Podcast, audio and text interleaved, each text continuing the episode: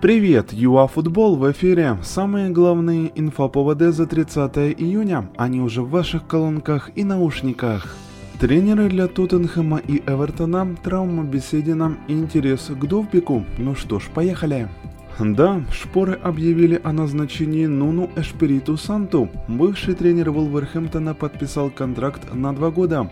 Как и уже за Мауриньо, который был уволен в апреле, его агент Жорже Мендеш. Напомним, ранее Тоттенхэм провалил переговоры с Конте, Фансекой, Лопетеги и Гаттузо.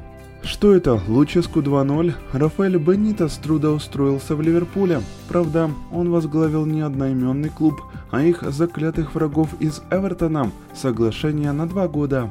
Вообще, это уже четвертое место работы Бенитоса в АПЛ после Ливерпуля, Челси и Ньюкасла. Получается, вновь он меняет Карла Анчелотти. А вот в МЮ тем временем оформили выкуп воспитанника Сити Джейдена Санчо. Это подтвердил авторитетный инсайдер Фабрицио Романа. За молодого вингера в Дортмунде получит 90 миллионов евро. Также соглашение подразумевает бонусы, ну и трудовой договор, он будет на 5 лет. Также мы отметим, что нового тренера получила Фиорентина. Фиалок возглавит Винченцо Итальяна. Два года он работал в специи. Появились итоги обследования Беседина и приблизительные термины реабилитации. МРТ показало, что Артем получил обширное повреждение, в том числе и крестообразных связок.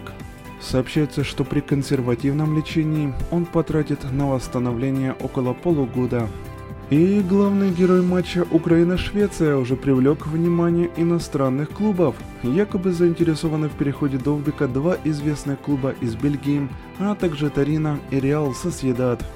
Вот такой вот финиш у короткого обзора за 30 июня. До новых эфиров ЮАФутбол.